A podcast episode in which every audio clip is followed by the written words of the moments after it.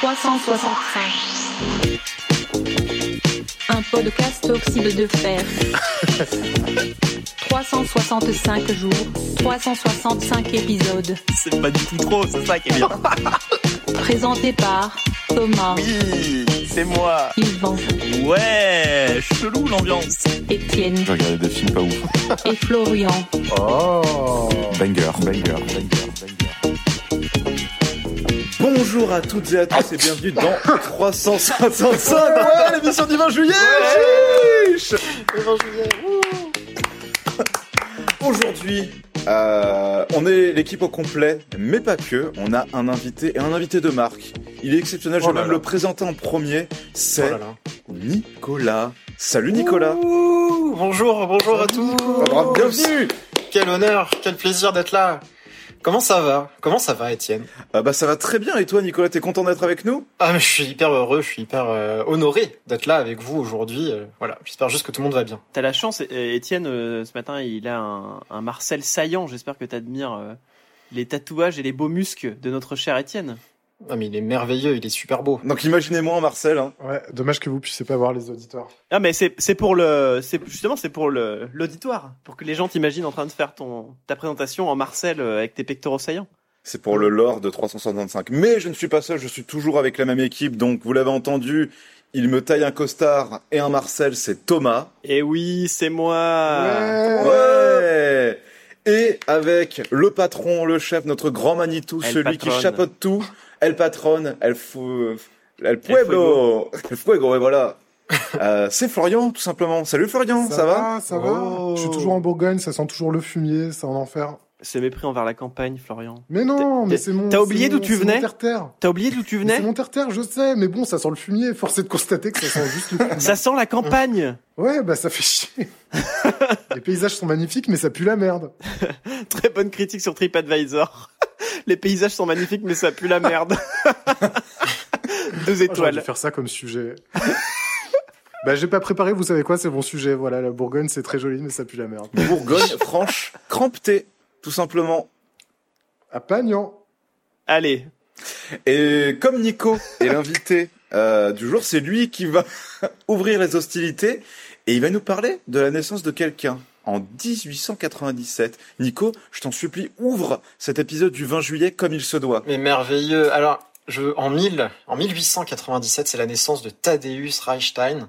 C'est un chimiste polonais. Il est lauréat du prix Nobel de physique, euh, du coup, en 1800. En 1950, pardon, et, euh, et donc il, a, euh, il est à l'origine principalement donc de la découverte de la cortisone. Et c'est Ah. donc grâce à lui euh, qu'on a pu euh, résoudre de nombreux euh, maux euh, des gens. Euh, et donc euh, voilà, rien que pour ça, euh, euh, un big up à lui, euh, un big up à Thaddeus. Eh ben, merci beaucoup Frédéric Tadeusz. Tadeus. Et euh, il y a déjà une erreur dans euh, le sommaire de l'émission puisque on retourne, on retourne trois ans plus, de- trois ans avant, Ah. en 1895. Ouais, mais il fallait que ce soit Nico qui ouvre les hostilités. oui, c'est pas grave. On est au même siècle, à la, à trois, à deux ans près, c'est pas grave. Donc Flo, 1895. Ah merde, c'est moi. C'est encore un nom compliqué, dis-moi. Qui est cette personne? Il s'agit de Laszlo Moholy-Nagy. Ça s'écrit Nagy, sans le U. Sans les meurtres de chevaux. Il est Ouais, né- voilà, c'est ça. J'allais faire la blague. Exactement.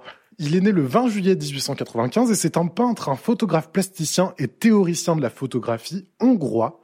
Et euh, bah, c'est quelqu'un de super intéressant. Je vous cache pas que j'ai un peu cliqué au hasard pour choisir mon sujet parce que je trouvais rien qui m'intéressait. Et je suis tombé sur lui. En vrai, je me suis dit, ah oui, tiens, pourquoi pas, je le connaissais. J'avais déjà vu ces trucs à Beaubourg notamment, à Paris. Et euh, je me suis dit, je vais parler de ça. Donc, il est hongrois, il est né dans une famille juive.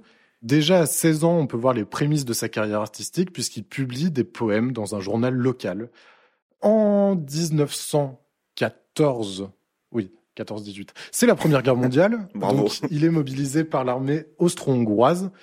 Il est blessé en 1917 et euh, du coup, il, il est à l'hôpital à Odessa et il commence le dessin là-bas. Donc, il a écrit des poèmes, il commence à se mettre au dessin et il se met aussi à participer activement à des revues, notamment la revue révolutionnaire MA ou MA, Un camarade. qui veut dire aujourd'hui, exactement. Il est donc euh, démobilisé de l'armée et il retourne à Budapest. Là, il commence à faire de la peinture, il rentre dans une école d'art, il participe à des expositions. Et en fait, bah, le climat politique est un peu tendu euh, à cette époque partout en Europe de l'Est. Il y a notamment euh, la chute du régime communiste en 1919. Donc il part à Vienne, puis en 1920 à Berlin. Et là, à Berlin, il va rencontrer des dadaïstes allemands et aussi sa future femme qui est, qui est écrivaine et photographe, qui s'appelle Lucia Schulz. Et là, bah, c'est euh, l'émulation artistique. Il découvre les, les, mouvements de constructivisme, du suprémacisme, etc. Mhm. Et il réalise euh, ses premiers tableaux, notamment son premier tableau Composition 19. Et euh, là, en fait, c'est vraiment l'émulation. Il participe à plein de, de revues, de- d'expositions, etc. Et il va finir par rentrer dans euh, l'école du Bauhaus, du Bauhaus, Bauhaus, je sais pas comment vous prononcez ça. Bauhaus. Euh, Nico a fait un peu d'allemand, je pense qu'il pourrait te répondre. Bauhaus. Bauhaus. Ouais, oula. Bauhaus. Ah, Bon, je vais dire Bauhaus. Hein. On sent le LV2 euh, européen là. Désolé les germanistes. Donc en fait le Bauhaus, le Bauhaus, qu'est-ce que c'est? C'est une école d'architecture euh, et d'art appliqué qui est fondée en 1919 à Weimar en Allemagne. Hmm. Et euh, en fait, plus largement, c'est un grand euh, courant euh, artistique esthétique qui euh, qui se consacre à l'architecture, au design et à la photographie, qui est euh, extrêmement moderne. On a ces espèces de gros logos avec des des, des typographies très bold, des couleurs aussi, euh, des couleurs primaires, du rouge, du bleu, du jaune. Donc Moholy Nagy, il découvre avec sa femme le, le principe du photogramme. Donc le photogramme, qu'est-ce que c'est? C'est presque de la photographie, mais en fait, il s'agit de placer des objets sur une surface photosensible, donc du papier photo ou du film, puis l'exposer directement à la lumière, et ça donne des espèces de surimpressions un peu surréalistes d'objets. Et donc lui, il va se spécialiser un peu là-dedans. Il est influencé par les films de Walter Ruttmann, Viking Engeling et Hans Richter. T'inventes. Et il devient donc euh, maître de conférence, professeur à l'école Bauhaus. Bauhaus. Le prof d'allemand gentil. euh. Donc l'entre-deux-guerres, il y a plein de, de révolutions euh, scientifiques. Il y a notamment euh, le- l'avancée des grands progrès dans tout, est- dans tout ce qui est télescope, microscope et radiographie. Et lui, il décide d'intégrer ça dans son art et dans la, le photogramme. Et encore une fois, ça donne des, des nouvelles strates un peu différentes à, à son art. Et puis, en 1933, les nazis arrivent en Allemagne et il est plus autorisé à travailler là-bas à cause de ses origines juives, on l'a dit euh, au début euh, de la chronique. Il fait un peu le tour de l'Europe, il va euh, aux Pays-Bas, il travaille dans le commerce, puis il va à Londres. Il est dans des cercles d'intellectuels, donc il continue à participer à des revues et il fait aussi de la pub. Il photographie aussi pour des revues d'architecture. En 1937, je ne sais pas si vous, si vous avez la connaissance de ça, mais il y a une exposition par les nazis, euh, l'exposition Art dégénéré à Munich. Et en fait, c'est une exposition euh, de ce que les nazis considèrent comme de l'art gé- dégénéré, qui est en fait euh, de l'art euh, créé par des modernes euh, et notamment des juifs, en disant euh, voilà ce contre quoi s'érige l'Allemagne nazie et ce qu'on refuse. Et ce qui, en fait, il faut un peu passer les intellectuels juifs pour des terroristes, quoi, en disant que leur art est hyper dangereux. Donc, les nazis intègrent ces œuvres dans l'exposition Art dégénéré. Après cette exposition-là, il finit par partir aux États-Unis, à Chicago, et ils fondent le New Bauhaus. Et, Bauhaus. euh, Putain Et Nico, ça commence très mal cette émission avec Nico, je t'en supplie, à chaque mot allemand mal prononcé, tu le reprends souci. plaît. Mais là, là, il y aura plus de mots allemands. On est aux États-Unis maintenant. Ah, dommage. Donc, ils fondent une école de, de design là-bas, le New Bauhaus. Super. Euh, qui reprend les, les concepts du Bauhaus allemand. Et oui, en fait, ce que je voulais dire aussi sur le Bauhaus, donc, il y a tout un mouvement architectural qui explique que euh, ce qu'ils veulent, c'est plus être des architectes dans leur tour d'ivoire, mais en fait, ils veulent être des artisans. Ils veulent un peu effacer le, la distinction entre l'artisan et l'artiste. Ils disent, euh, il y a aucun Ça a artiste. bien marché, hein. Non, non, mais en tout cas, c'est dans leur, euh, c'est dans leur manifeste, c'est dans leur projet. Je dis pas que, et c'est, euh, c'est l'art qu'ils ont essayé de créer autour de ça. Mais du coup, euh, du coup, notamment à Berlin, euh, Laszlo machin là, il était euh, professeur de la chaire de métallurgie. Hello hello les 365 sauces, c'est Florian, je suis en train de faire le montage de l'épisode et je me suis rendu compte qu'il y avait un petit problème d'enregistrement sur la fin de la chronique donc euh, je vais la faire euh, comme ça en vocal à l'arrache. Euh, de toute façon c'est pas très long, c'est juste pour parler de la fin de vie de Laszlo Moholy-Nagy. Donc il est directeur de la New Bauhaus jusqu'en 45. Et puis, il faut savoir quand même que c'est la première école qui propose un doctorat en design aux États-Unis. Et puis voilà, il meurt le 24 novembre 1946 à Chicago d'une leucémie. Et voilà, en fait, c'était intéressant de parler de, cette personne en particulier parce que c'est vraiment le type de trajectoire d'artiste qui a été complètement brusqué par euh, la guerre, la première et la seconde. Et euh, comme il était juif, eh ben, il a dû euh, s'échapper tout d'abord de l'Allemagne, puis de l'Europe carrément. Et puis il a eu une carrière exceptionnelle. C'est quelqu'un de super intéressant. Bon, c'est un podcast, vous pouvez pas regarder ses œuvres, mais je, mais je vous invite vraiment à regarder ses photogrammes particulièrement, qui sont euh, super. Voilà, bonne émission à vous. Bah, merci Florian. Euh, donc Laszlo, il était hongrois et nous dans l'équipe de 365, hongrois qu'il était important de parler du prochain, Oh. euh, de la prochaine personne. Me casse. C'est Cormac McCarthy et c'est Thomas qui nous en parlera. Oh bah Thomas, Thomas, dis donc. euh. Oui, oui, bah. Cormac McCarthy, bah voilà, euh, né dans, le, dans, Rhode Island, un écrivain. Il écrit une dizaine de romans, dont une trilogie d'ailleurs. Il travaille occasionnellement comme scénariste pour le cinéma et la télévision, malheureusement euh, sans succès. Euh, donc c'est lui qui a écrit euh, surtout, voilà, moi je, je le connais surtout pour La Route, puisque j'en ai lu euh, pas mal euh, d'extraits euh, au lycée. Bien sûr. Euh, Shootout au prof de français. Yes. Et euh, beaucoup de succès du coup avec ce, avec ce roman-là. Il me semble qu'il y a eu des films sur la route, non? Oui, avec, Bah, euh, avec Viggo Mortensen. Ouais, voilà, avec Viggo Mortensen, exactement. Je cherchais le, le film. Et euh, donc il a eu beaucoup de prix pour ça. Il a eu, euh, il a eu quatre Oscars pour euh, comment il s'appelle euh, No Country for Old Men. Parce que du coup c'est c'est Joel et Ethan Cohen qui ont adapté son bouquin. Ah putain, c'est lui qui l'a écrit, No Country for Old Men. Oui, c'est une adaptation de son roman. Putain, de son incroyable. roman. Je vous, on vous recommande No Country for Old Men, bien sûr. Bah, de toute façon, il y a beaucoup de ces bouquins qui ont été, qui ont été adaptés. hein. Il y a Child of God de James Franco aussi, je sais pas Mhm. si vous l'avez vu. De Six Jolis Chevaux, euh, All the Pretty Horse euh, de Billy Bob Thornton. Bon, tous ces livres ont été adaptés au moins une fois, quasiment, quasiment tous. De toute façon, il en a écrit qu'une dizaine. hein. Donc euh, c'est- déjà beaucoup, hein. mais, euh, mais ils ont quasiment tous été adaptés, donc pour dire que c'est un, un, un auteur qui a marqué un petit peu son temps. Et euh, chose, chose importante, en 2013, à 80 ans, il, est- il a écrit son premier scénario original pour le cinéma, d'un un thriller qui s'appelle Cartel, qui a été réalisé par Ridley Scott. Et euh, l'accueil a été euh, catastrophique et les critiques euh, ont dit que bah, c'était c'était nul quoi. Ah. Il y avait une complexité assez inutile dans le scénario, les personnages étaient clichés et mal caractérisés, les dialogues énigmatiques ou baroques et impénétrables. Oh Donc euh, autant dire que c'est un, Moi, je trouve ça stylé. un premier passage au cinéma euh, compliqué euh, pour Cormac McCarthy, qui sera euh, aussi le dernier passage au cinéma, parce que depuis, il n'en a pas refait. Il n'est pas, il est pas mort, il a 89 ans, il est toujours Il est toujours vivant. Ouais. Putain. Il a 89 ans et je sais pas s'il refera du cinéma, mais en tout cas, et- en tout cas, ça a été compliqué, mais en, en tout cas, grand auteur. Je me souviens de, de l'extrait de la scène de Coca dans La Route Mm. qu'on avait étudié en terminale. Oui, moi aussi, je m'en souviens, c'est- c'était hyper marquant. Vous étudiez des scènes de films euh, en terminale? Non, non, en fait, on a lu, la, on a lu le, le passage et on a vu la scène après. Ah d'accord. Merci à Monsieur Cloître. Merci à lui. Ok. Euh, faute de présence d'Ivan, euh, c'est Nico qui va scoltiner le prochain, chu- le prochain sujet, pardon. Et ben c'est sur les nazis. C'est ça aussi c'est divers voilà. film d'ailleurs.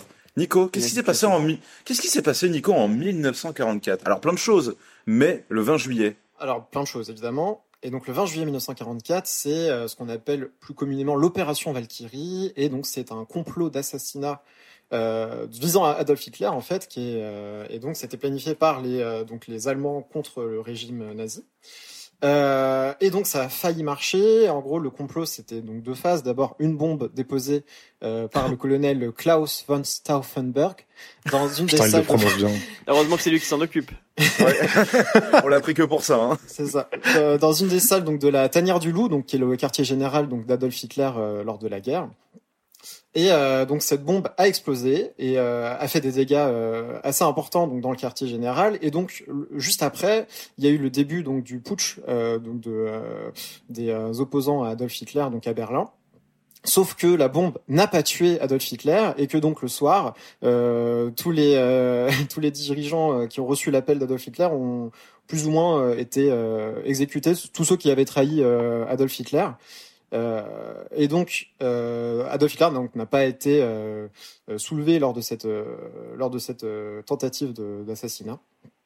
Et en, en soi, il aurait dû être tué. Enfin, vraiment, le, le plan a, a, a été réalisé avec Le plan était presque parfait. bah, c'est ça. Et en gros, il y a eu trois éléments qui, mis bout à bout, ont fait qu'il n'est pas mort. Donc le premier, c'est qu'il faisait très chaud ce jour-là. Du coup, ils ont pas été dans un bunker, mais ils étaient euh, dans une salle plutôt. euh, Enfin, ils étaient euh, au niveau de la, euh, de la surface.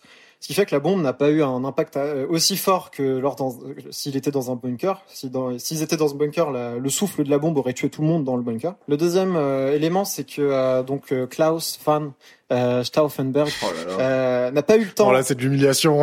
du miel dans mes oreilles. Il n'a pas eu le temps de mettre les deux charges d'explosifs dans la bombe. Il a eu le temps d'en mettre qu'une seule, ce qui fait que du Ah. coup, bah, la bombe a été moins euh, puissante que ce qu'il aurait voulu.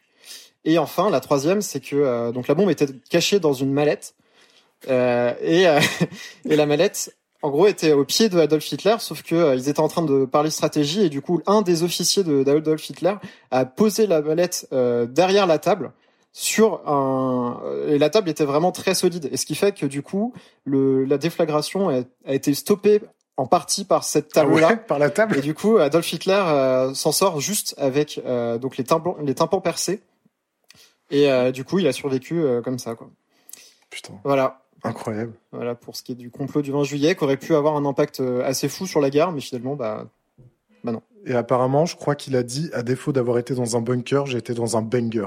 Je crois qu'il l'a dit, hein, il a dit ouais. Ce sont ses mots. Ouais. Je crois qu'il je crois qu'il l'a dit, ouais. Bah d'ailleurs, banger, ça vient du mot allemand. Et comment on dit banger en allemand, Nico? Banger Merci beaucoup, mais de rien euh, cher Nicolas. Euh, tu gardes la main, tu gardes le bâton de parole et tu enchaînes en 1947. Je te parler d'une naissance. Dis donc, Nico, il hijack notre émission. C'est un puits de savoir, un puits de culture. Ah, là, moi je suis à fond. Hein. Moi je suis, je, moi, je Ah, la suis chance. heureux d'être là en fait, hein, simplement. Et on est heureux de te recevoir. Tu gardes le bâton de parole et après, tu vas nous donner ta météo intérieure. Oula. euh, donc le 20 juillet 1947, donc trois ans après la tentative d'assassinat d'Adolf Hitler, Gerd Binnig, donc un physicien allemand, naît. Euh, et euh, donc ce, ce scientifique est à l'origine de la découverte de, de la, du microscope à effet tunnel.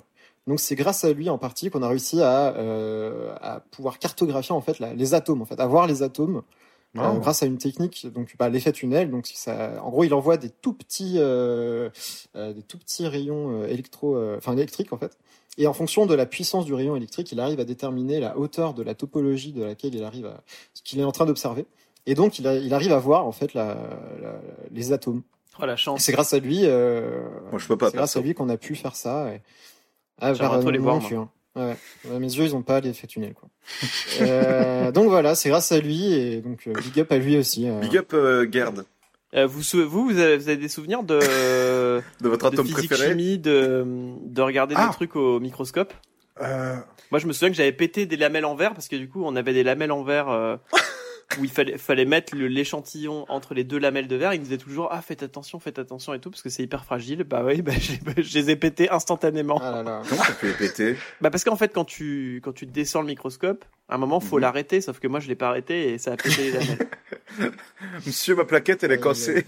je me souviens, moi, on était allé récupérer de l'eau de pluie dans des flaques dans la cour pour Ah aller ouais, se servir après. Ah ouais. Et c'était, euh, Et du coup, c'était tu les cool. petits organismes dans l'eau. Ouais, c'est ça. Ouais. C'était, En- vrai, c'est cool. C'était trop cool. Et moi, je l'ai jamais fait, mais je sais pas pourquoi. Toutes les années avant moi et après moi, ils me disent qu'ils l'ont fait euh, au collège. C'est genre euh, disséquer un cœur de, euh, de lapin ou je sais pas ou des trucs comme ça. Bah, de souris, ouais. Moi, j'ai fait la souris. On avait, on avait souri, nous, ouais, Nico. euh, Ouais, On a fait le même collège-lycée. Ah oui, parce qu'on peut dire ça, pardon pour les auditeurs. euh, Thomas et moi, on était au lycée ensemble, mais euh, Nico et Étienne Et oui. On a Oui, aussi leur ensemble. côté. On a été au collège lycée ensemble avec Nico, mais on était, on n'a on a jamais commencé- été dans la même Jamais classe. été potes, même maintenant. Ouais, on n'a jamais été dans la même classe parce que lui est un scientifique, comme vous avez pu le comprendre. Eh oui. Moi, je suis un littéraire. Et puis, en Eh plus oui. de ça, bah, euh, on se fréquentait. Et en fait, Nico et moi, on a vraiment commencé à amis à fréquentait. a vraiment les mecs qui parlent de, leur- de leurs ex. Ah là là. on est vraiment devenus amis à partir du lycée, mais avant, l'un comme l'autre, on était vraiment comme, ah bah, c'est le mec qui va au concert de Muse. Et oui, on était juste fans du même groupe. Voilà, le lendemain de concert, on se retrouvait tous les deux avec du merch. Et on disait, C'est ça. ah, toi- ah, toi aussi, t'y allais? T'as vu mon t-shirt de résistance, il est pas mal, hein Ouais, ouais, c'est ça. et on se parlait pas pendant, euh, juste à la sortie du prochain album. Voilà. Ouais, c'est ça. Et... Voilà. et après, on prenait le même bus et voilà. Et puis c'est toujours comme ça d'ailleurs. C'est toujours, euh, oui, c'est toujours comme ça. On continue à aller au lycée à 25 ans, 26 ans.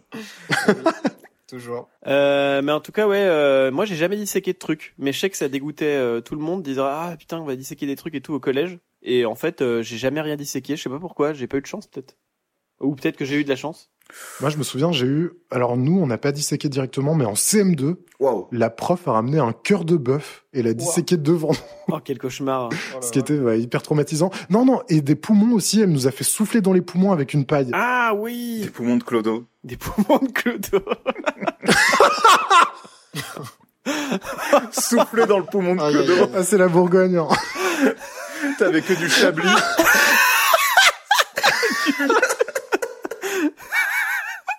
Ah non, par contre c'est pas du Chablis, là, on est, c'est des Clodo de Bourgogne, ils ont accès à, ils ont accès à tout là. Ah bah oui. tu souffles dedans, t'es peinté.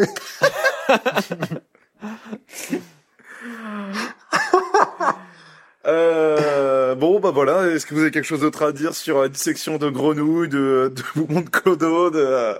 Oui, moi j'avais Euh, Monsieur Bergeras, non, mon prof de SVT au collège, je drop name tout de suite. Ok. euh, qui avait qui était vraiment un prof qui avait pas de chance mais qui était hyper spécial. Déjà, il parlait comme ça, il parlait plutôt comme ça, mais vraiment tout le temps, tout le temps. Et, là- et en fait, il, essayait toujours de faire rire les gens direct pour faire croire que ça allait être fun ces cours. Et du coup, le premier jour euh, de sixième, il, il était venu nous voir dans la classe pour dire bah nous voilà, on va faire des SVT, euh, euh, c'est sciences vie de la terre. Euh, voilà, c'est pour dire euh, nous on va pas chercher sur internet aussi. Je vais vous apprendre à chercher sur internet correctement. Je sais pas pourquoi il faisait ça. Il dit ouais parce que quand vous tapez, vous voulez voir une femme avec des poils, vous tapez femme à poil, vous tombez sur des images pornographiques. Alors Non, c'est vrai. voilà, du coup, il avait fait tout un truc comme ça. Et il aussi, il avait un jour, et il mettait des cocos, donc il mettait des gros coups de poing sur la tête des élèves pour, sur le dessus de la tête. Et un coup, il avait aussi serré la vis à un élève, donc c'est-à-dire, il a dit, je vais te serrer la vis, et il est arrivé vers lui, il a pris son nez, il l'a tourné, il l'a tourné Ah. hyper fort. Ah, en plus, le nez gras d'adolescent, Oh là là. Après, il a, il a pris le sébum, il l'a mis sous le microscope. Et euh, un coup, il avait fait des, il avait voulu nous montrer un peu les muscles, les muscles comment ils marchaient, et du coup, il avait fait, tu sais, des genuflexions. Il, était, il se baissait, il montait, il se baissait, il se baissait, il montait, sauf qu'il a perdu l'équilibre. Il s'est tapé un coin de son bureau. Et euh, toute la verrerie s'est renversée par terre, donc il a tout cassé. Ah. Et surtout quand il s'est relevé, il s'est rendu compte que son pantalon était entièrement déchiré euh, au niveau de son cul. Oh là là. Oh, le. Et Oh du non. coup, il s'est baladé tout, il s'est baladé toute la journée avec une blouse de chimie. Euh, parce que du coup, on voyait son cul sinon, donc euh, il est voilà, Avec des morceaux d'Harlem Meyer dans le cul. Je croyais que t'allais dire des morceaux d'Harlem Shake. De Harlem Shake. Et en tout cas, il s'est, euh, il s'est bien fait mal. Et du coup, personne n'osait trop rigoler parce qu'on avait vu que c'était vraiment fait mal, quoi. Tout le monde. Pourtant, Ah, c'était incroyable. Là, le- l'enchaînement était, était sublime. Putain. Big up à Monsieur Bergeras. Je sais pas s'il est encore vivant, mais salut à lui. Euh, Quelqu'un qui aurait sûrement aimé rencontrer euh, Monsieur Bergeras, c'est Chris Cornell. Alors, on a déjà parlé de Chris Cornell Je pense qu'il aurait adoré, oui. dans cette émission. On a déjà parlé de Chris Cornell, donc dans l'émission du 18 mai, où c'est moi-même qui avais chroniqué euh, la carrière de ce bon vieux Chris. Euh, donc, je vais pas en parler, mais juste voilà pour dire qu'il est né donc le 20 juillet 1964. Donc, on l'embrasse euh, de là où il nous regarde, donc probablement des enfers, comme, comme tous les rockers, mine de rien. Sans doute, sans doute. Euh, et Nico va continuer de hijacker cette émission. Donc, si Chris Cornell est au paradis euh, dans euh, l'espace, lui, euh, lui, le prochain sujet, bah, il est tout aussi dans l'espace. C'est Le 20 juillet 1969, c'est le premier pas de l'homme sur la Lune avec donc Neil Armstrong. Oui. Euh, donc le premier pas de l'homme sur la Lune, ça s'inscrit totalement dans le contexte de la guerre froide évidemment. Et donc, euh, donc la, la course à l'espace, c'est le symbole de puissance entre l'idéologie américaine et l'idéologie de l'URSS. Euh, et donc, ça commence en vrai en 1957 avec donc euh, Sputnik, donc le premier satellite soviétique qui est envoyé en orbite autour de la Terre. Euh, et en, en 1958, du coup, en réponse à ça, euh, les Américains créent la NASA. Euh, et donc, c'est le président Dwight Eisenhower qui Oh. qui va créer ce, la NASA. Euh, mais pour l'instant, il n'y a pas encore d'énormes financements. Euh, C'est euh, c'est vraiment juste pour concurrencer euh, un peu l'URSS. Et donc, les Américains ont un gros retard. Euh, en avril 1961, il y a le premier homme dans l'espace, donc c'est Yuri Gagarin, donc soviétique. Et, et donc, en réponse à ça, encore une fois, les, les Américains vont créer donc un mois après, ils vont annoncer, donc c'est le président Kennedy qui va annoncer la création d'un programme spatial pour amener les astronautes américains sur le sol lunaire avant la fin de la décennie. Donc, euh, on est en Mhm. 61, donc ils veulent envoyer les hommes avant 1970 euh, sur la Lune, sachant qu'ils ont un retard de fou en gros, parce qu'ils ont vraiment pas mis beaucoup de, de financement euh, et donc euh, ils viennent tout juste de réussir à faire un vol suborbital. Qu'est-ce que c'est un vol suborbital, Nico? Et bah merci Étienne. Euh, donc un vol suborbital, c'est un vol qui donc n'a réussi pas à aller jusqu'à l'orbite terrestre. Donc sachant que euh, les, les, les Russes ont réussi à faire ça euh, donc euh, un mois avant, eux ils ont même pas assez de puissance pour réussir à rentrer en orbite autour de la Terre. Ah ouais, ok. En 1961, c'est le début de- du programme Apollo. Euh, et donc là, on va changer d'échelle tout de suite. Euh, la fusée donc euh, de- du, du vol suborbital d'Alan Shepard, elle faisait 30 tonnes. Là, pour le programme Apollo, on va passer à 30 000 tonnes Ça en fait un putain. paquet de tonnes. 30 000 sur la fusée, ouais, pour pouvoir euh, envoyer donc euh, les Attends, de hommes 30 suivants, à en fait. 30 000 de 30 tonnes à 30 000 tonnes, ouais, ouais. Non, mais c'est au moins deux fois plus. C'est au moins deux fois plus, ouais. au moins. Et ben, Et, euh, et donc en gros, euh, donc ils se lancent en 1961, mais ils ignorent tout euh, de tous les impacts euh, que ça peut avoir d'aller dans les- dans l'espace, sur la Lune, euh, donc les séjours prolongés. Euh, Qu'est-ce que ça a sur impact sur la physiologie humaine, euh, de- les, les menaces éventuelles des micro-météorites, les rayons cosmiques au-delà de l'orbite basse. On sait rien et du coup ils vont devoir faire tous les tests pour que euh, ils puissent envoyer l'homme sur la Lune. Donc les euh, on connaissent rien du tout non plus sur les manœuvres nécessaires euh, pour atteindre l'objectif lunaire, euh, les rendez-vous spatiaux, donc ce que, ce qu'on, les rencontres entre les deux différents modules dans, dans l'espace où ils s'amarrent, ils s'a- ils s'attachent les uns les autres, ils connaissent pas encore ça. Euh, et les sorties extravéhiculaires, ils savent pas non plus euh, quels sont les impacts, est-ce que c'est possible, est-ce que voilà. Donc tous les vols Apollo, donc de, de- du premier au dixième, ils servent à faire ça en fait. Ils servent à- à définir, à répondre à toutes ces problématiques. Bref, on arrive donc le 16 juillet 1969, et donc c'est le début de la mission Apollo 11. Donc Neil Armstrong, Buzz Aldrin et Michael Collins, donc les trois astronautes euh, qui vont réaliser Apollo 11, euh, rentrent dans la fusée. Là, ils ont une checklist de 417 points à faire avant de décoller, Euh, et tout va bien. La Saturn V décolle. Donc Saturn V, c'est le nom de la, la, la c'est fusée. comme avant chaque épisode de 365, c'est pareil. hein. C'est vrai, on fait plein de checks euh, juste avant pour être sûr qu'on dise bien, qu'on n'oublie personne. Ça, c'est juste avant, j'ai découvert ça, c'était assez impressionnant. hein. Je suis arrivé à 5 heures du matin, là, il est midi. euh, donc, euh, donc, faut savoir que donc le Saturn V, c'est le donc le module pour décoller. Après, il est enlevé euh, lorsqu'il est rentré dans l'orbite terrestre. Et après, il reste donc deux modules principaux. Donc Columbia, le vaisseau principal, donc celui où vivaient les astronautes pendant l'allée vers la Lune, et celui qui va servir au retour également. Il va rester en orbite autour de la Lune. Et donc lui, il y aura Collins qui va rester dedans. euh, Lorsque Buzz et Aldrin prendront le deuxième module, Eagle, le module lunaire, celui qui va aller sur la Lune et en repartir. Donc ils arrivent autour de la Lune, euh, c'est en orbite, tranquille, et là la séparation des deux modules ne se passe pas exactement comme prévu, ce qui fait que Eagle perd la communication directe avec la Terre. Aïe aïe aïe. Euh, donc pas fou, mais euh, c'est ça. Dur. Donc cela dit, euh, ils peuvent encore envoyer des messages à Columbia, donc euh, ce- le module qui reste autour de l'orbite, et lui il peut faire le relais avec Armstrong et Aldrin sur, sur la, et la Terre. Pardon. Donc la descente se, se commence. Armstrong est en train de piloter le module et se rend compte qu'il ne pourra pas allunir à l'endroit précis qu'ils avaient décidé. Au moment de la séparation, il y a une poussée un peu trop forte et du coup il est vraiment trop rapide par rapport à, à là où il devait arriver. Pendant la descente, ils arrivent à retrouver parfois en va-et-vient la communication directe avec la Terre, euh, mais euh, mais ils sont tellement concentrés en fait que euh, il y a une alarme qui sonne, l'alarme 1202. Sauf que Armstrong et Aldrin, ils n'ont pas le temps de trop regarder parce qu'ils sont trop concent- trop trop concentrés. Et euh, en gros, euh, ils arrivent à envoyer donc l'alarme à Houston et Houston leur répond euh, c'est pas grave tant qu'il n'y a pas une deuxième alarme.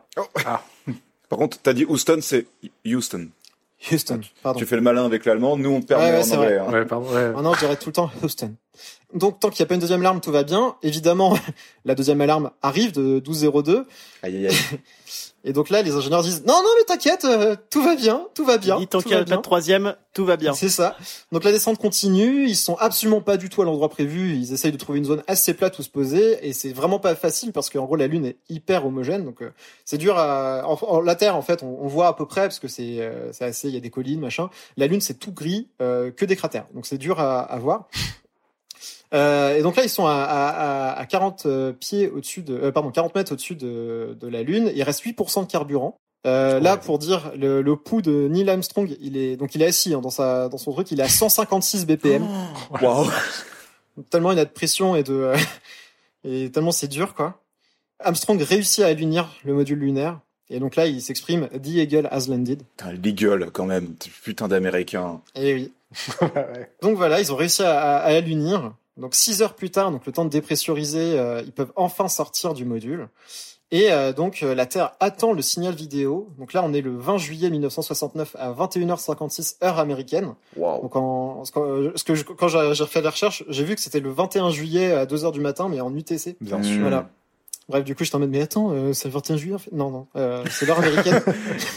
mais attends euh, euh, Toi aussi, tu fais cuisiner. Nico qui a subitement habité dans le 11e et qui se transforme en François Cluzet.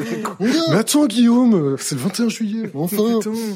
Je parent de ton fils. Enfin Pour, de- pour se donner une idée, le, le pouls de, de Neil Armstrong, il est au même BPM que Friends Will Be Friends de Queen. Voilà, vous pouvez écouter Armstrong, il est au même BPM. Merveilleux.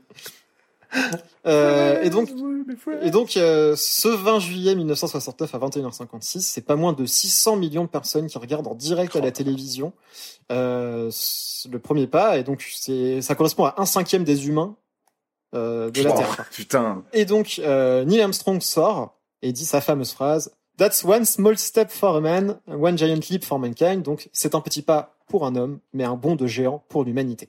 Ils mettent en place le drapeau américain, mais ils galèrent beaucoup. Euh, ils n'arrivent pas à le planter bien. Et en gros, il, il tient à peine le drapeau, mais ils osent plus le toucher parce qu'ils veulent pas faire euh, tomber le, le- le drapeau et donc le symbole de le symbole était trop important. Ouais, du bah, coup, vraiment, le moment où il a tenu, plus, hein. ils l'ont juste mis, ils sont partis en mode ouais c'est bon ça tient. Ils entament ensuite les récoltes de roches, donc pour quand même faire des analyses euh, un peu de la roche lunaire, des euh, les analyses sismiques, ils mettent des instruments euh, scientifiques sur la Lune. Mais clairement, c'était pas ça l'objectif hein, de, de l'aller sur la. Lune. hein, c'était juste euh, dire au, au monde que Le coup de com. La perf. dire au monde que les Américains sont meilleurs que les Russes. Pendant ce temps-là, pendant qu'ils font les recherches, il y a, il y a donc euh, euh, Collins qui est resté dans le module Columbia, qui arrive dans le côté sombre de la Lune. Et donc Ah, là, Dark Side of the Moon. Le fameux. tout ça, tout ça, tout à fait. Et donc là, les signaux ne passent plus quand ils sont derrière la Lune parce que bah, bah, la Lune est entre les, euh, le module et la Terre. Et donc là, à ce moment-là précis, euh, Collins est l'humain le plus isolé qu'il n'ait jamais été Parce qu'il peut communiquer avec personne. Il est de l'autre côté de la Lune. Il est tout seul. Putain. Après 2h30 à marcher sur la Lune, à faire leurs analyses et tout, Neil et Buzz retournent dans Eagle et essaient de trouver le sommeil. Mais il fait hyper froid, euh, ils sont en plein soleil, euh, donc impossible de dormir, et euh, la machinerie du, du module Eagle fait des bruits assez effrayants, donc ils n'arrivent pas à dormir. Ils essayent de repartir le lendemain, ils commencent à réaliser les protocoles et se rendent compte qu'un des boutons sur lesquels ils doivent appuyer a été cassé par inadvertance. Oh. Donc genre ils peuvent plus appuyer sur le bouton. Là, euh, Buzz Aldrin utilise son stylo et réussit à genre à, à- à mettre le stylo dans le dans le logement du bouton et par chance le module démarre, il peut repartir. Putain, le système D. Ils arrivent au rendez-vous spatial donc avec Columbia, ils arrivent à, à lier les deux modules et euh, et le retour se passe pour le mieux. Ils rentrent Oh, quatre bien jours joué. plus tard, euh, atterrissent dans l'océan Pacifique le 24 juillet 1969. Et, euh, et donc la mission Apollo 11 a été un succès. Oh, bien Bravo. joué. à eux. Oh là là, bravo, bravo les États-Unis. Bravo à eux. J'ai quelques chiffres. Euh, petite question. euh, à votre avis, combien d'hommes sont allés sur la Lune euh, depuis ce, ce jour-là? Euh, Sans compter euh, Buzz Aldrin. En les comptant, en les comptant. alors, les Ok. comptants. Ah, on les content. Je crois que c'est 9. Moi, je dirais 5. 9, 5. Je dirais 13, allez. Bon, bah, vous êtes pas loin. En tout cas, c'est 12. 12 hommes. Yes Bravo, Flo. Ouais. Quand est-ce que le dernier homme est allé sur la Lune? 73 72, bravo. Oh. Bien, ouais. je- Ouais, moi, ça m'a un peu... euh, genre, je pensais que ça, ça durait plus longtemps que ça, mais en fait, vraiment, ils sont juste allés sur la Lune et après, ils sont plus Mm. jamais revenus. Euh, le budget de Apollo, euh, du programme Apollo, à votre avis, sur, sur la durée de 13 ans? Donc, euh, du 800 milliards. Est-ce que est-ce que c'est en milliards déjà? Oui, 100 milliards. 1000 milliards, 2000 sabords. Ça représenterait aujourd'hui entre 200 et 250 milliards de Ah oui. dollars. Ah oui, non, mais c'était avant l'inflation, ça coûtait 2 dollars en vrai, mais. Et euh, donc par contre, en pourcentage du PIB américain, c'est 4%. Waouh. Ok. Ben, justement, par rapport à ça, euh, pardon, euh, je te coupe, mais il y a le film First Man. Oui, j'allais en de parler. Chazelle qui parle de toutes les dynamiques euh, dans la société, du fait qu'on donne un tel budget pour ça alors qu'on s'occupe pas des problèmes Mm. de pauvreté, etc. C'est ça. bah, c'est Et c'était vraiment c'est pour ça qu'il n'y a plus en euh, fait aujourd'hui de course à la à l'espace parce que ça coûte trop cher quoi. Euh, Buzz Aldrin, il a il a inspiré un un personnage de, de fiction l'éclair. de Buzz l'éclair tout à fait. Eh oui, bien sûr. Eh oui. Euh, Michael Collins n'est pas le père de Phil Collins. Dommage. Qui a pris un jet pour aller à l'Iven. Par contre, il est le grand-père de Lily Collins, bizarrement. par contre. Et du coup, il y a eu euh, un débat avant le, le- d'aller sur, la- sur la Lune. Il y a eu la décision sur qui allait faire le premier pas entre Neil Armstrong et Buzz Ah. Aldrin. Ah oui. Et en gros, les deux, forcément, euh, forcément, ils Je crois voulaient. qu'ils en ont fait un pour combien? Ils ont fait un pour combien et euh, Neil Armstrong a gagné. Pour combien c'est moi? Non, surtout que normalement, traditionnellement, c'est le pilote du module lunaire, donc Buzz Aldrin, qui aurait dû sortir Mmh. en premier. Donc ça, ça aurait dû être lui qui aurait dû avoir euh, toute la fame euh, du premier homme à avoir marché sur la Lune. Mais a priori, les dirigeants voulaient pas que ce soit lui, ils voulaient que ce soit Armstrong, qui est bien plus calme. Et, euh, et aussi, ils ont fait une simulation à un moment euh, de test. Et Aldrin est sorti en premier. Et là, il a un peu endommagé tout le simulateur. Du coup, ils ont dit bon, on va garder Armstrong. Du coup, ils ont bien, ils sont bien assurés de changer les protocoles pour être sûr que c'était bien Armstrong qui allait sortir en premier. Et, euh, et je voulais juste finir avec euh, qu'est-ce qu'ils sont devenus après Ouais. les, les astronautes. Donc Armstrong, il est devenu, euh, enfin, il est toujours été très calme, il a été toujours hyper hyper humble euh, avec ce, le, fait qu'il ait été le premier homme à marcher sur la Lune. Et il est devenu juste professeur et il a juste donné des cours tranquilles quoi. Euh, Aldrin, il a sombré dans l'alcool Oui, c'est vrai. parce qu'il était numéro 2 et que lui il voulait vraiment être le premier en vrai et Oh là euh, il est devenu concessionnaire auto et surtout il a fait Danse avec les stars. Quoi? Il a fait Danse avec les stars américains. Ah putain, mais oui, ça me dit un truc. Oui, Non, en oui, France, en c'est plus. vrai. Avec, Avec Michou. Michou. Wesh les BG, je suis avec Buzz. Eh, t'es Buzz éclair ou quoi? Allez, je déconne, on va danser.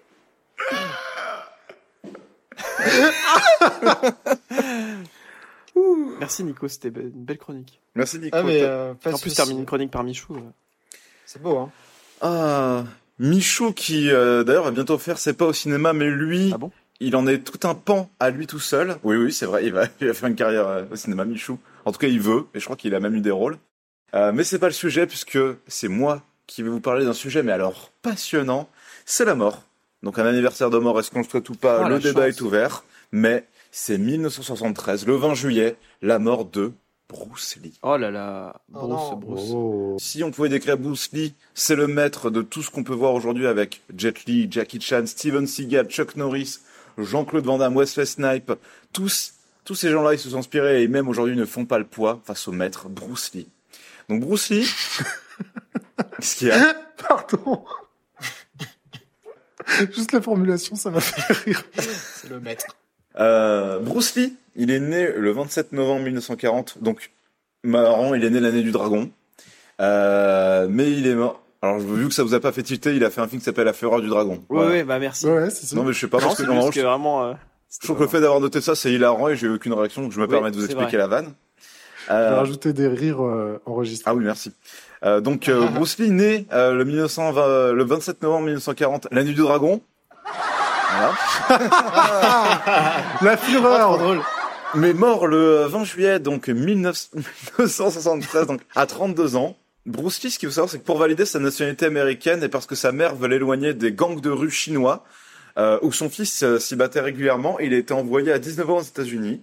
Par la suite, il entama des études euh, de théâtre à l'université de Washington, et c'est là d'ailleurs qu'il rencontrera sa future femme, euh, Linda Emery, une jeune étudiante, et euh, il la rencontrera parce qu'il donnait des cours de kung-fu, et c'était une de ses étudiantes, et euh, ils se sont rencontrés comme ça. Allez. Il se marie à Oakland en Californie, donc le 17 août 1964. Le couple aura deux enfants, Brandon et Shannon. Euh, les débuts de Bruce Lee, du coup, euh, ça se fera à la télévision, donc euh, dans la série The Green Hornet, donc euh, bien avant le film de Michel Gondry, euh, et dans la série Batman de 1966. Ah ouais? Ouais, et oui, oui, il y a, il y a Bruce Lee qui est dedans, il a un petit rôle euh, récurrent. Euh, ce qu'il faut savoir d'ailleurs, c'est que je vous recommande évidemment le film de Batman euh, des années 70. Donc il y avait la série et le film, qui est une pépite de nanar qui est incroyable et je vous le recommande chaudement. Ah, la série, c'est incroyable. Ouais, mais de toute façon, c'est vraiment un autre délire, c'est euh, c'est très très drôle. En tout cas, Hollywood à l'époque n'engageant, bon à l'époque, n'engageant que très très peu d'acteurs euh, non blancs dans les rôles principaux, il part en Hong Kong pour tenter de faire une carrière. En 71, donc du coup, il commence vraiment sa carrière avec le film Big Boss, euh, et non pas Baby Boss. Euh, le film raconte, euh, le film raconte l'histoire des immigrés chinois euh, en Thaïlande qui découvrent un trafic de drogue orchestré par leur employeur et décident de se venger. Euh, le tournage fut très difficile pour Bruce. Il a détesté euh, euh, tout le tournage et même son lien, euh, enfin toute sa relation avec le réalisateur Lo Wei était, euh, était vraiment en constant désaccord artistique. Mais le film ayant eu du succès, ça le pousse à continuer sa carrière à Hong Kong.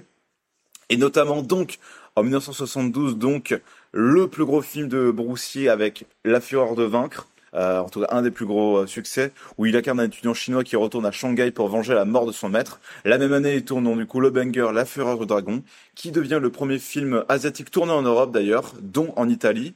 Toujours en 72, il commence le tournage du film Le Jeu de la Mort, où dans ce film il interprète un champion d'arts martiaux, et je trouvais ça intéressant euh, de le noter parce qu'il doit affronter une série d'adversaires dans une pagode avec un certain style différent donc de d'art martial en fonction de chaque étage. Ah, putain, trop bien. Sachant qu'il était très investi dans la chorégraphie et la réalisation des films, euh, il adaptait du coup euh, tout ça en fonction du euh, bah, de l'étage et donc du style d'art martial et c'est intéressant euh, à regarder. Retrouver, vous- il y a des extraits sur YouTube qui sont très intéressants. Je vous recommande d'aller les voir.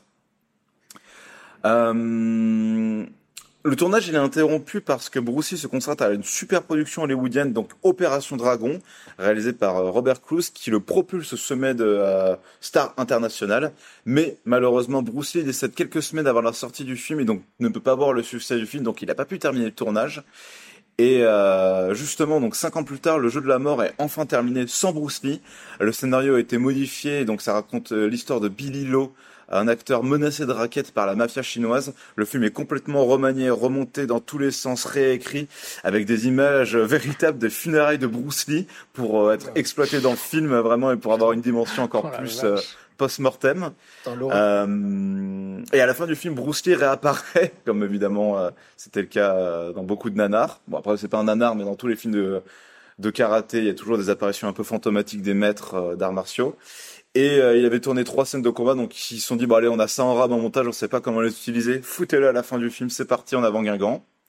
Euh, il y a eu plusieurs théories sur la mort de Bruce Lee, mais en 2022, donc l'année dernière, on a, les médecins ont conclu que la cause du décès de l'acteur était un œdème cérébral résultant d'une surconsommation d'eau. Ah oui, Voilà. Ah ouais? Le gars a bu trop d'eau.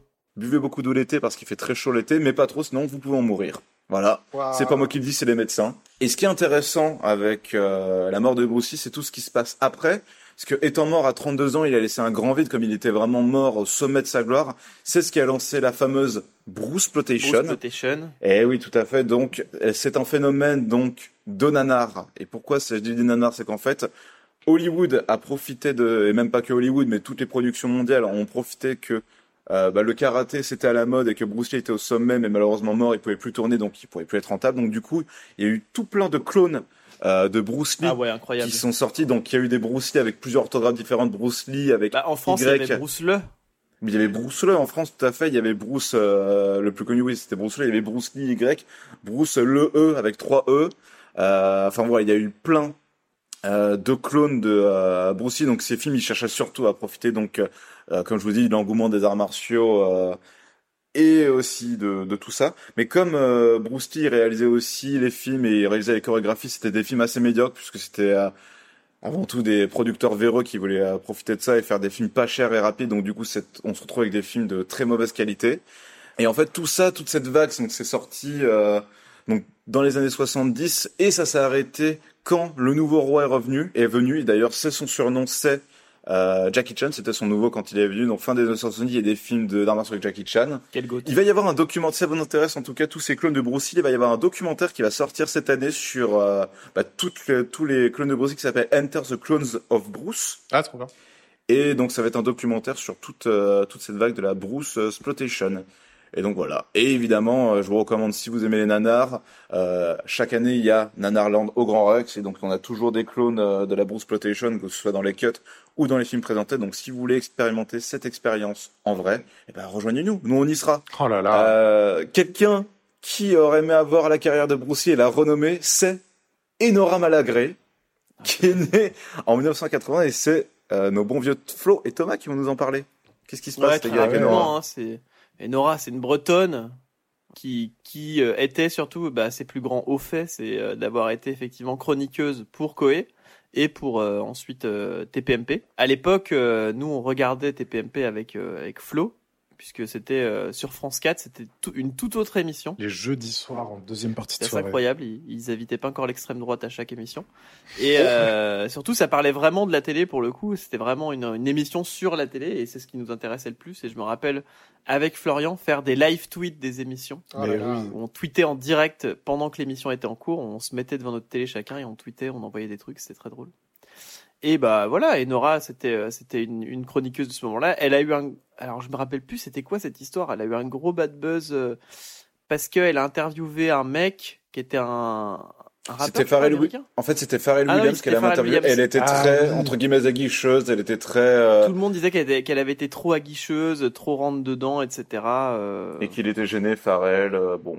Mais euh, alors là, vraiment, en considération très people, euh, un peu Osef, je, je m'en foutais d'elle euh, un peu et on la connaissait euh, que pour les clashs surtout et pour, euh, pour son franc-parler. Oui. Et euh, je sais pas, enfin, j'ai constaté que ça faisait un moment qu'on n'avait plus entendu parler d'elle. Déjà, elle est plus dans, dans l'équipe de Touche pas mon Oui, poste, je crois. un moment. Et en fait, elle a avoué dans une interview qu'elle a fait, euh, qu'elle a tout fait pour gagner beaucoup de fric, en gros, pendant 5-6 ans. Et puis, euh, du jour au lendemain, elle a disparu un peu de la vie publique. Elle a dit, bah, j'ai acheté une maison à mes parents avec ce fric-là et maintenant c'est bon. Et du coup, sans dire que ça légitime quoi que ce soit, elle est remontée un petit peu dans mon estime en mode, ouais, bah, c'était qu'un jeu. euh. Et puis aussi, si elle avait dit en interview que c'était Hanouna qui, dans TPMP, aimait, bien donner des Oui, bien à ses chroniqueurs. Et Oui, Nora, c'était la cousine, euh, la cousine qui gueule tout le temps à table, tu vois. Comme moi, c'est le mec qui prépare pas ses chroniques alors qu'au fond, je les travaille. Je fais exprès de mal les préparer. Ouais. Bien sûr. Euh, à savoir que si, récemment, quand même, en 2023, elle a participé à la saison 6 du meilleur pâtissier spécial célébrité sur Gulli en tant que candidate. Bon, allez, je retire tout ce que j'ai dit. Je retrouve toujours les petits, euh, les petits trucs sympas. euh, des- malheureusement, des. euh, Est-ce qu'il y a Mercotte aussi dans, dans cette version? Je Sur sais pas. Gulli?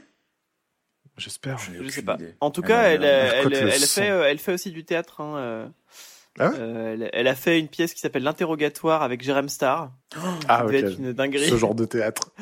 Ce Et là, elle, en ce moment, mais en ce moment, si elle est comédienne pour Derrière le rideau de Dan Bouvier. Je sais pas si c'est bien ou pas, mais en tout cas, elle joue, elle joue dans ce spectacle actuellement. Ok. Bon, on embrasse Nora, en tout cas. Bah ouais. Et euh, tu parlais tout à l'heure de pâtissier, donc les pâtissiers c'est pour les fins gourmets. Et les fins gourmets Exactement. De cinéma se régaleront avec la prochaine personnalité dont on va parler, c'est Gérard Houry. Thomas. Oui, Mmh, la bonne péloche. Gérard, Gérard Houry, Kilomètre de que- péloche, là. que- Croquante et gourmande. que moi j'aime beaucoup, qui, euh, qui a été un acteur dans sa jeunesse, euh, grand acteur dans sa jeunesse. On le voit dans euh, dans Garou Garou le passe-muraille, dont on a parlé avec Ah, Étienne oh putain, oui, dans, avec dans les premières émissions Ouais. avec Bourville. Euh, Regardez-le. ben, il joue dedans. Si vous voulez le voir, Euh, il joue dans des films de Molinaro. euh, il a joué dans, plein plein de films en fait, euh, ce gars-là. Avant d'être accepté aussi à la Comédie Française, grand acteur de théâtre aussi, Gérard Houry. Mais à un moment, il s'est fait virer de la Comédie Française parce que, en fait, il y a eu un gros drama à la Comédie Française avec lui parce que en fait, il y a Raymond Rouleau qui monte une pièce où il veut faire jouer Don Salust. Il veut le faire jouer par Gérard Houry. Et il veut absolument que ce soit lui, sauf que Gérard Houry commence à faire des films. Et, euh, et les sociétaires de la comédie française, ils disent on va pas faire venir un acteur de l'extérieur. En plus, c'est un metteur en scène de cinéma, c'est pas assez noble pour le théâtre. Et, euh, et surtout, il y a beaucoup d'acteurs de la comédie française qui pourraient le jouer autre que lui. Sauf que le gars veut vraiment Gérard Houry. Euh, même Gérard Houry, il a même jugé plus tard. hein, il a dit bah a- tel et tel acteur aurait très bien pu le faire euh, différemment, mais aussi bien que moi. Et la troupe a pas apprécié que aussi il y ait une, il ait une dérogation dans son contrat qui l'autorise à quitter la pièce au bout de six mois pour réaliser son troisième film, Oh. Euh, alors que eux, ça leur est tous interdit de faire autre chose pendant qu'ils jouent Mm. cette pièce, ils n'ont pas le droit par leur contrat et par le décret de Moscou, qui est un décret euh, de la comédie française. Euh, et donc du coup, il y a des grosses tensions. Mais d'ailleurs, euh, ils sont ils sont calmés la comédie française, mais encore aujourd'hui, si un acteur, un, un sociétaire de la comédie française veut jouer dans un film, il faut que ce soit approuvé par la comédie française, et c'est pas Oui. sûr qu'ils qu'ils acceptent. Ouais, et du coup, effectivement, son nom est toujours marqué machin de la comédie française. Ouais, voilà, c'est ça. clauses. Genre Laurent Lafitte. Ouais. Et du coup, Robert Hirsch, euh, grand nom du théâtre aussi, euh, il quitte les répétitions le 26 octobre, une semaine après la présentation au public de la pièce. Et par la presse, il dit euh, Je quitte euh, Ruy Blas, c'était le nom de la pièce, parce que je, je suis pas d'accord avec la mise en scène. Elle est trop rigide et je ne tiens pas compte de ma elle ne tient pas compte de ma personnalité. Surtout, je ne peux pas jouer avec Gérard Roury, acteur imposé par Raymond Rouleau, dont je déplore l'engagement. Et pourtant, ils sont ensemble que dans deux, deux petites scènes, je crois. Mais il est pas content. Et euh, lui, il, se- il se sent un peu bouc émissaire et d'un don de la farce, donc il essaye de quitter la pièce. Finalement, on l'encourage à rester, donc il reste. Mais euh, c'est la fin de son aventure euh, théâtrale. L'ambiance. Et du coup, il réalise ses premiers films qui sont des, qui sont pas des succès, les tout premiers, tout premiers, la, euh, la, euh, la main chaude, par exemple, euh, qui n'est pas un succès, mais il rencontre le succès en premier avec Le Crime ne paye pas, euh, avec Louis de Funès et Michel Morgan, Morgan, Morgan, on dit. Hein, crois. Morgan. Et du coup, ça a été sa première euh, avec Louis de Funès. Et depuis, après, il n'a pas quitté Louis de Funès. Il a fait plein, plein de films euh, avec Louis de Funès. donc, il a fait ensuite La Grande Vadrouille, euh, Vanille Fraise, euh, plein de films, euh, qui- plein de films qui sont qui sont vraiment restés dans les mémoires, euh, qui et qui ont marqué leur temps. Bah, La Grande Vadrouille, c'est c'est une dinguerie comme ça a marqué. euh, ça a marqué son époque. Ouais. Même moi, je, je l'ai vu quand j'étais gamin. Bah, c'est c'est rediffusé au moins trois fois chaque année, hein, la grande vadrouille. Ouais, Ouais. bah, puis à savoir que La Grande Vadrouille, c'était, ça a été le plus grand carton du box-office avec 17 millions de spectateurs. Euh, Ah, numéro 1 du box-office. Il a fallu attendre 98 avec Titanic pour le détrôner, qui a fait 20 millions, donc Incroyable. 3 millions de plus. Putain. Et euh, en France, le, c'est resté le plus gros succès du cinéma français, en tout cas pendant 40 ans, jusqu'à 2008. Quel film l'a détrôné? Bienvenue chez les Bah, Ch'tis. bien chez Ch'ti. Bah ouais, bienvenue chez les Ch'tis, qu'il a dépassé en, et ensuite en 2011, il a été dépassé aussi par Intouchable. Mais euh, c'est resté au top très très très longtemps. C'est lui qui a fait aussi Rabbi Jacob. Bien sûr. Euh, Rabbi Jacob qui a été euh, qui a été quand même euh, décrié par les juifs orthodoxes qui se montraient euh, particulièrement agressifs et lui reprochèrent de réaliser a pornographic picture. Ouais. Euh, ça, ça a fait quand même le caractère religieux du film. Il a fait plusieurs réactions inattendues et violentes, euh, euh, malheureusement. Pour l'histoire, il y a euh, Daniel Craven, euh, la femme de George Craven, qui était un, qui a été chargée de faire la promotion du film, qui était persuadée que le film contenait, euh, que contenait un message politique anti-palestinien. Et du coup, le jour de la sortie du film, elle a détourné un avion. Et elle l'a menacé de le faire sauter si le film n'était pas interdit.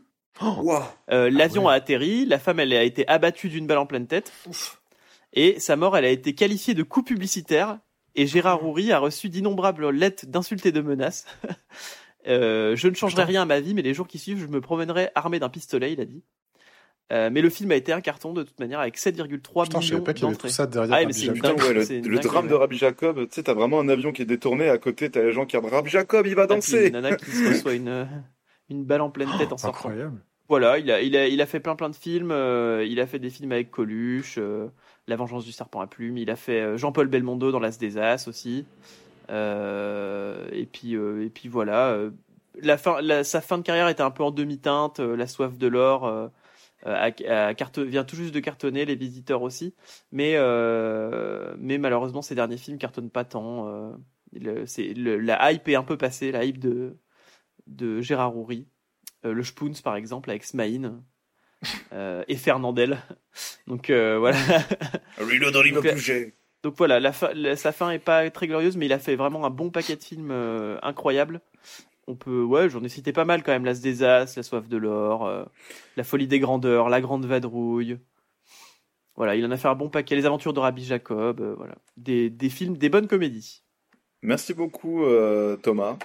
De rien. Merci Thomas. Merci beaucoup. Aujourd'hui, euh, Nico, c'est une journée un peu spéciale. Oui, bah c'est le, le jour international des échecs. Est-ce que tu joues Oh aux échecs, là. Nico? Est-ce que t'es un gros cerveau? Euh, en vrai, non, je suis très mauvais, je crois, euh, par rapport au nombre de joueurs d'échecs dans le monde.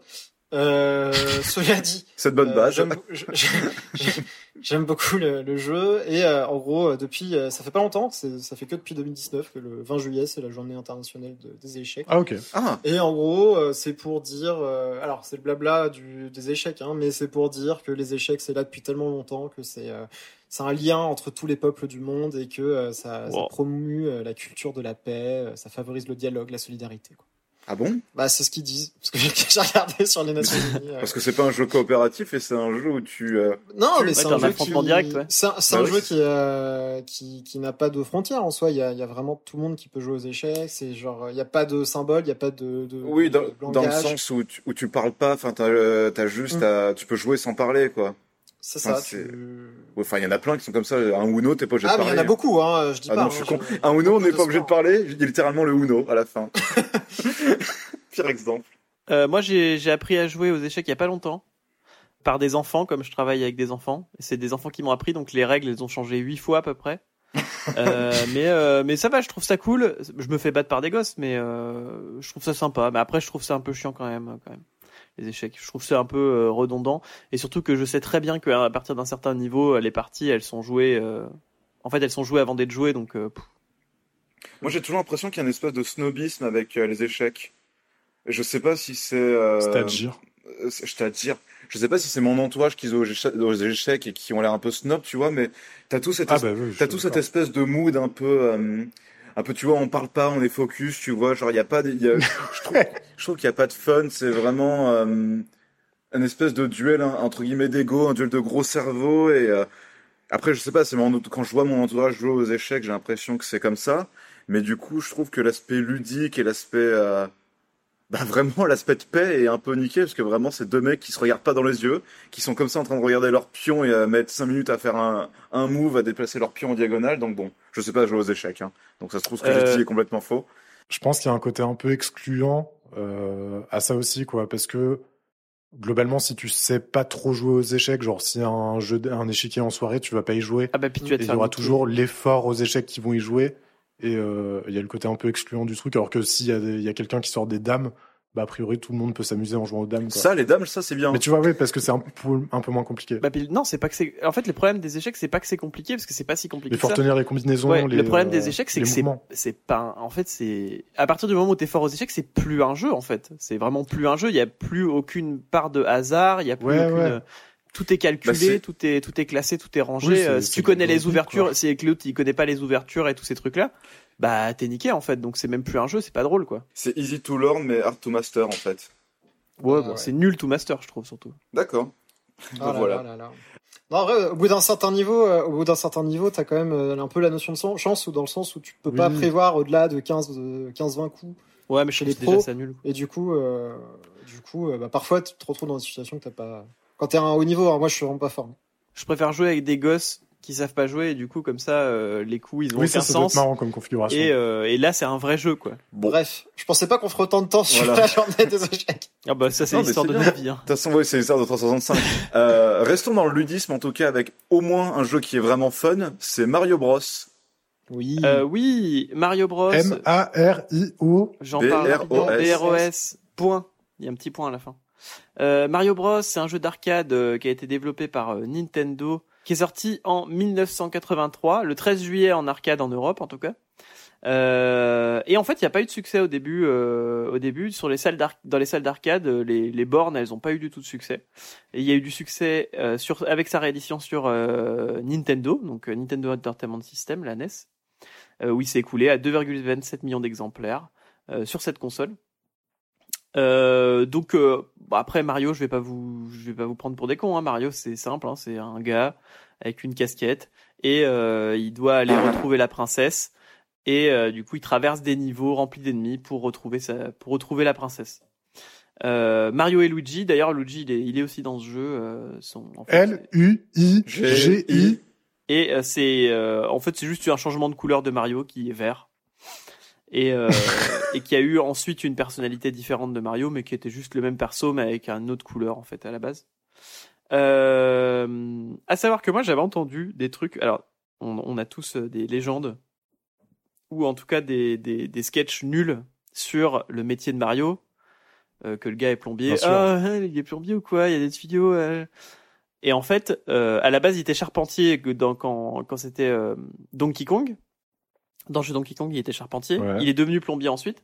Et moi, j'avais entendu une, une théorie qui était encore euh, qui était un Ah, peu plus accurate, qui était la théorie de Mario jardinier, que Mario était jardinier. Parce que du coup, il Ah, les tuyaux, c'est des pots de fleurs. Il y a des fleurs qui sortent des, des tuyaux tout le Ou temps. des tuyaux d'arrosage. C'est- des, c'est des pots de fleurs en fait, c'est pas des tuyaux. Il y a des tortues, les Hmm. tortues ça bouffe les salades euh, du jardinier, donc c'est pour ça qu'il est pas content. Euh, les Goombas, c'est des taupes, Les c'est fleurs. des espèces de taupes, donc euh, ça emmerde aussi le jardinier. Non, c'est n'importe quoi.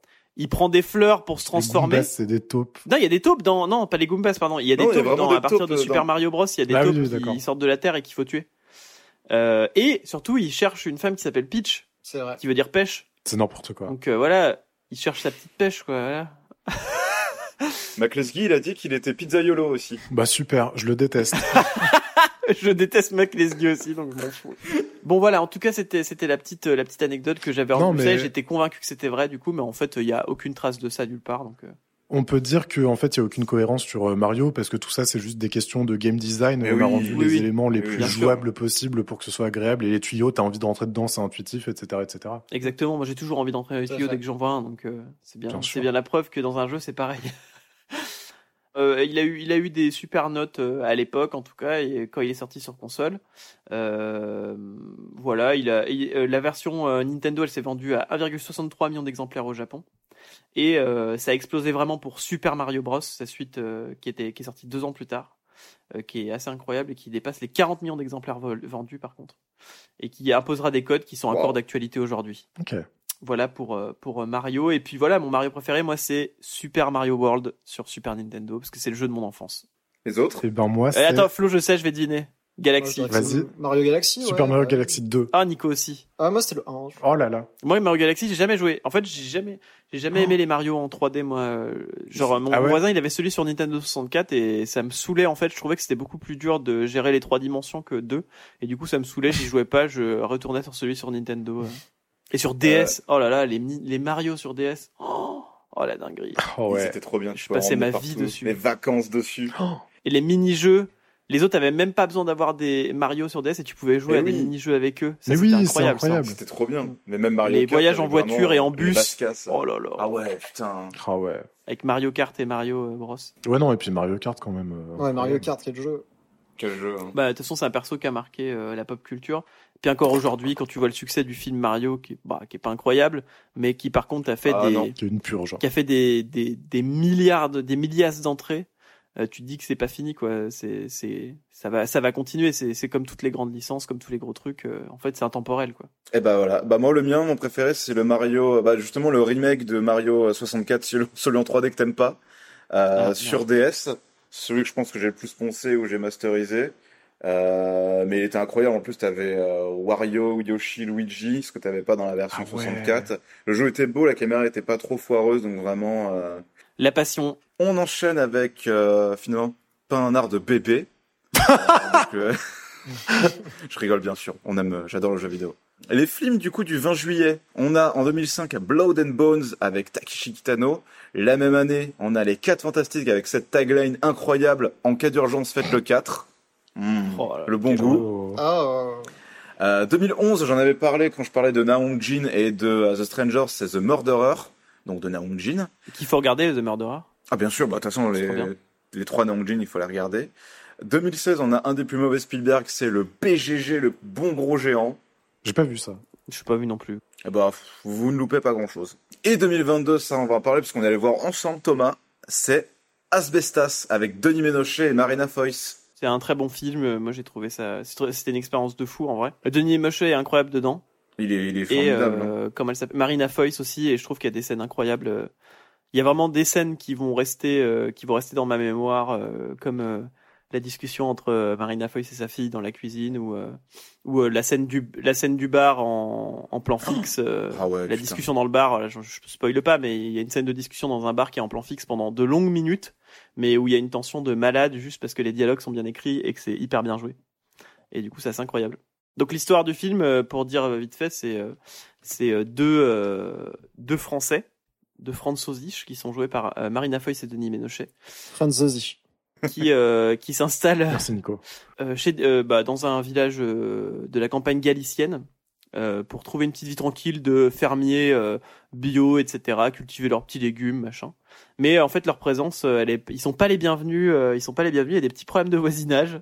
Hmm. Et euh, du coup, ça, ça démarre tout le film, c'est que leurs voisins sont pas contents qu'il y ait des Français qui sont installés là et que euh, qu'est-ce qu'ils viennent foutre ici, quoi. C'est ce qu'on pense au début, et puis après il y a un autre Oui, petit oui, tournant qu'on va sûr. pas qu'on va pas spoiler. Mais en tout cas voilà, regardez Asbestas, il est formidable, et puis euh, ça joue bien, euh, c'est beau, les images sont là. L'intro avec les chevaux en, en slow Ouais, motion est magnifique aussi, donc euh, voilà. Asbestas, c'est notre Rocco euh, de la semaine, et puis on va passer au prénom. On va On finir fête qui aujourd'hui, et Thomas. Bah, on fête aujourd'hui le 20 juillet, on fête les Aurel, Aurélie, bon anniversaire à ma marraine, Ouais. les Auréliens aussi, Bonne fête. Euh, Ellie et ses variantes, euh, les Léon Ignace aussi, Oh. et les Marguerite et ses variantes, euh, genre Maguelone par exemple, hein, pour en citer qu'un. Ouais. Peggy est une, à savoir que Peggy est une variante de Marguerite, je ne savais pas. Peggy, Perle, Ah bon ce sont des variantes de Marguerite, je comprends pas trop. C'est faux. Marina et ses variantes et les Vulmeurs aussi. Le prénom Vulmeur, euh, bien sûr, qui est, qui est beaucoup. euh, moi, j'en connais plein. Rien que dans mon là, je regarde, ouais, au moins une dizaine. Ah, bah, Euh, et les dictons Oui. euh, à la Sainte Marguerite, forte pluie et maudite, pas mal. Ouais. À la Sainte Marguerite, pluie jamais aux paysans souris. Ok. Autour de la Sainte Marguerite, euh, Sainte Marguerite, longue pluie et maudite. Maudite. Forte pluie, maudite, longue pluie et maudite, c'est la même quasiment. Hein. Ouais, c'est pareil. oui, hein, c'est euh, c'est pareil. Euh, S'il pleut à la Sainte Marguerite, les noix seront rentrées bien vite. et la dernière, vers la Sainte Marguerite, toujours pluie et maudite, le chou réussi, le froment pourri. Bon, faut pas qu'il Hmm. pleuve, quoi. hein. Ah ça non. Ouais, de ouf. Ah Regardez non, par la ça on nous aura prévenu, il faut pas qu'il pleuve, Parce que sinon, on meurt euh, de trop d'eau, comme Bruce Lee. Ouais. comme Bruce Lee exactement. Exactement. Merci Nico pour ce mot de la fin. Merci d'avoir accepté cette invitation Nico. On Ah, était mais, ravis euh, de te merci recevoir. Ouais, merci Nico, c'était trop bien. Merci de nous avoir éclairé de ta science. De toute façon, tu reviendras. Bah, J'espère, oui. euh, on revient. oui, oui, bien sûr. Tu nous feras d'autres émissions et tu nous bouliras avec ton allemand impeccable. Ya, Ya. ya, ya.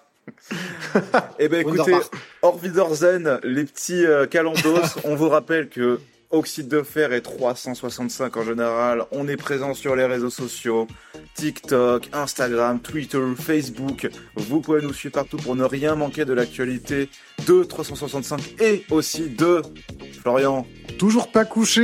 Toujours pas Let's couché. go. Ah, ça y est. Oh là là. On espère que ça vous plaît. euh, on est très content de diffuser ça. Merci de nous avoir suivis. On vous fait des gros bisous. Passez une bonne journée, un bel été. Bisous Des bisous tout le monde. Au ciao, ciao, ciao. bisous. Ciao.